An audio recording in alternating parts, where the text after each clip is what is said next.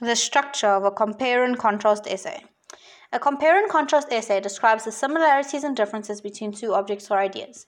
In general, a contrast is where one differentiates between a fruit and a vegetable, for example, and a comparison is where we say why two things like a glass and a bottle are similar but not the same.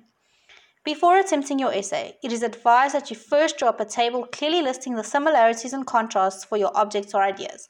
This table could also include some sentence connectors and conjunctions. Words like, also, likewise, and similarly can be used when comparing.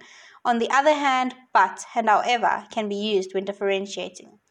As everyone knows, every essay has the same basic structure. It starts off with the introduction, followed by the body paragraphs, and ends with the conclusion. Your introduction needs to start off on an interesting note. This can be done by using a quote or catchy phrase. Thereafter, give some more insight on the topic in one or two sentences.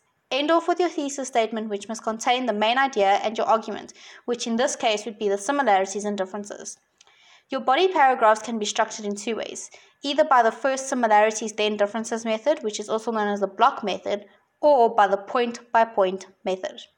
A block body paragraph structure has two paragraphs one that compares the objects or ideas, and another that contrasts the two. A point by point body paragraph structure is also known to have two paragraphs, each paragraph discusses only one main point being compared or contrasted.